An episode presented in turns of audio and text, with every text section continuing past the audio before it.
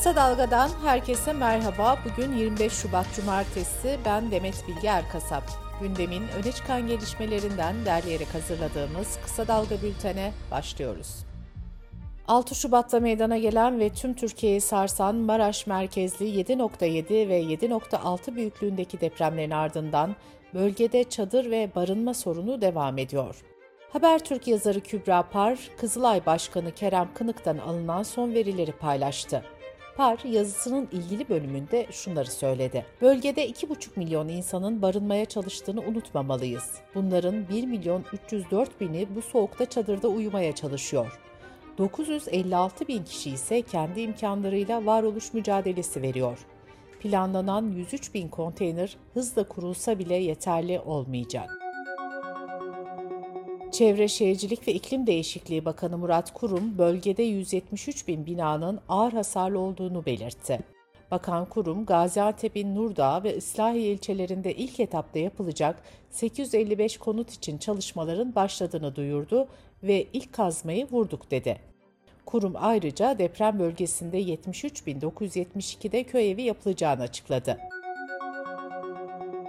Bu arada deprem nedeniyle ilan edilen o hal kapsamında yerleşme ve kalıcı yapılaşma konusunda bir kararname yayınlandı.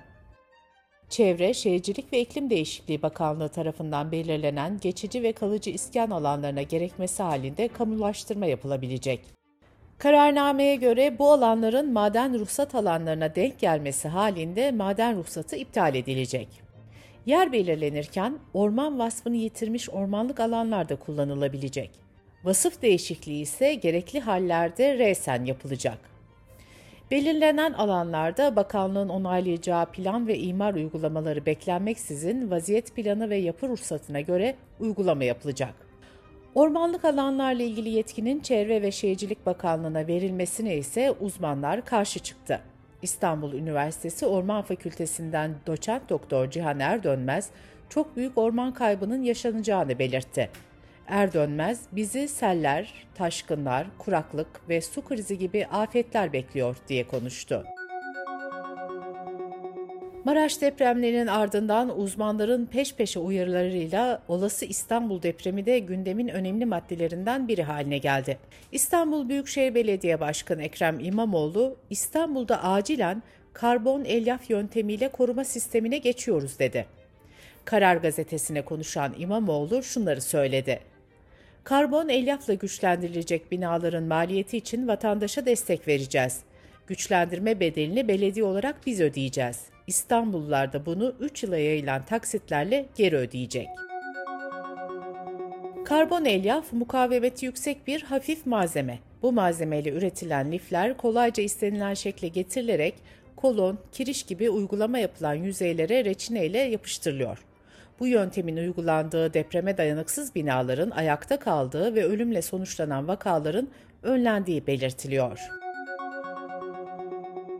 Hürriyet gazetesi yazarı Hande Fırat ise hükümetin İstanbul planını köşesine taşıdı. Hande Fırat'ın aktardığına göre hükümet tüm Türkiye için pandemi dönemindekine benzer bir bilim kurulu oluşturacak.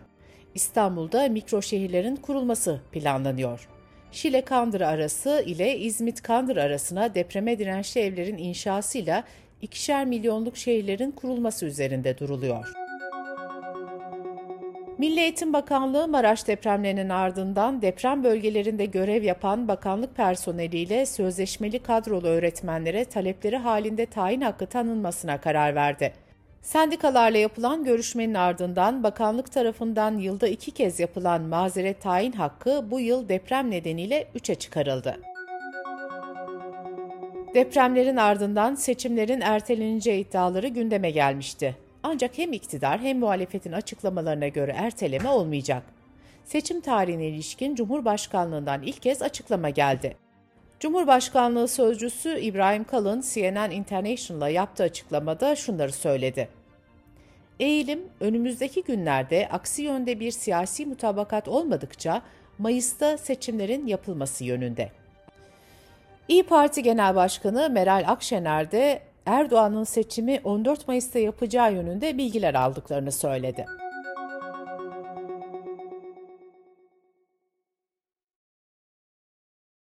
Maraş depremleri sırasında arama kurtarma çalışmaları yapılırken Twitter'dan devlet nerede diye sorduğu için emniyete şikayet edilen emekli savcı Erol Taslak hakkında karar verildi. Diken'den Ayşegül Kasap'ın haberine göre Isparta Savcılığı devlet nerede sorusunda aşağılama yok, eleştiri var diyerek kovuşturmaya yer olmadığına hükmetti.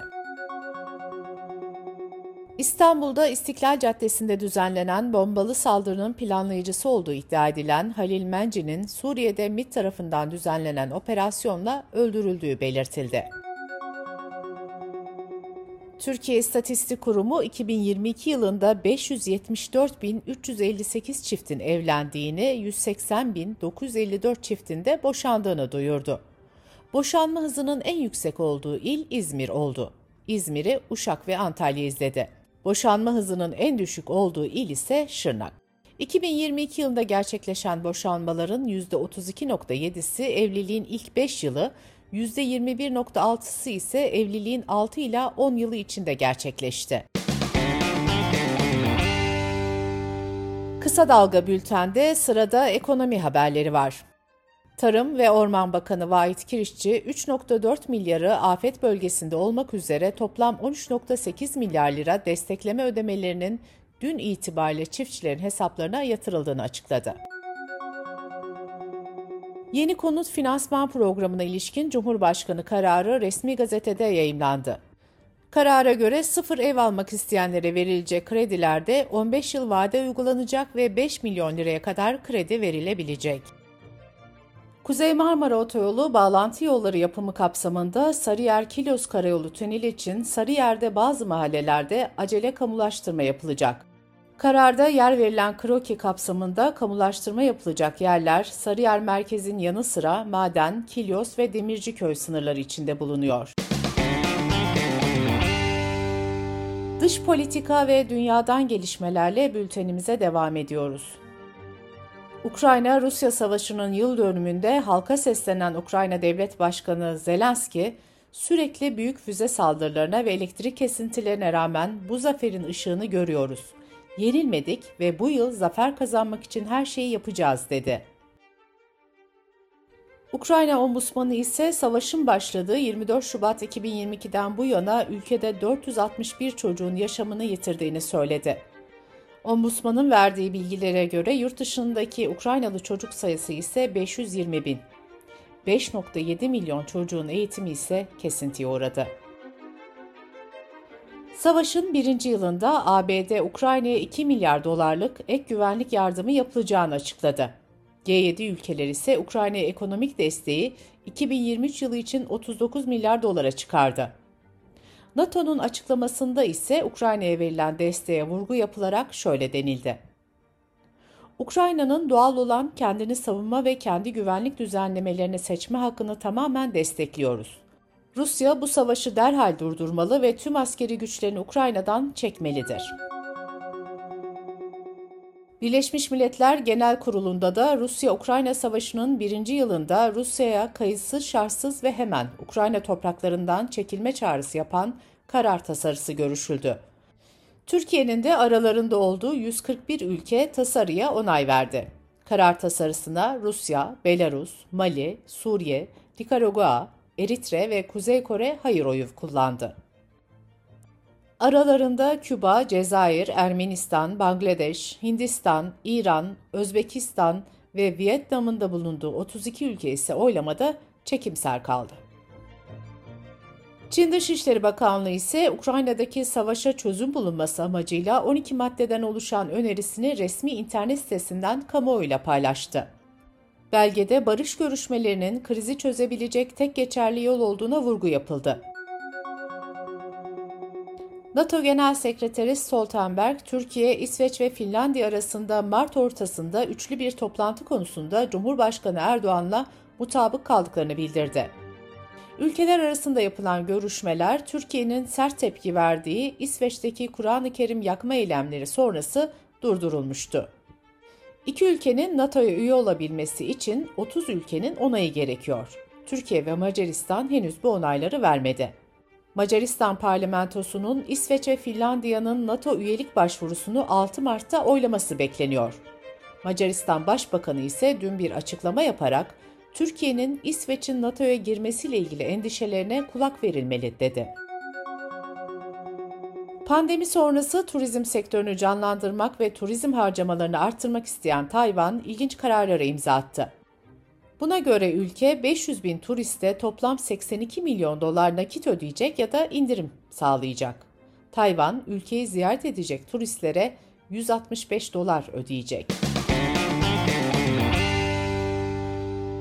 Bültenimizi kısa dalgadan bir öneriyle bitiriyoruz. Gazeteci İbrahim Ekinci kısa dalgada her hafta bir haftanın ekonomik panoramasını çıkarıyor. Ekinci depremden çıkarılması gereken 3 önemli ders olduğunu belirtiyor.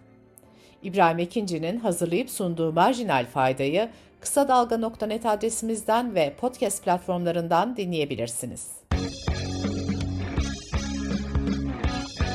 Gözünüz kulağınız bizde olsun. Kısa Dalga Medya.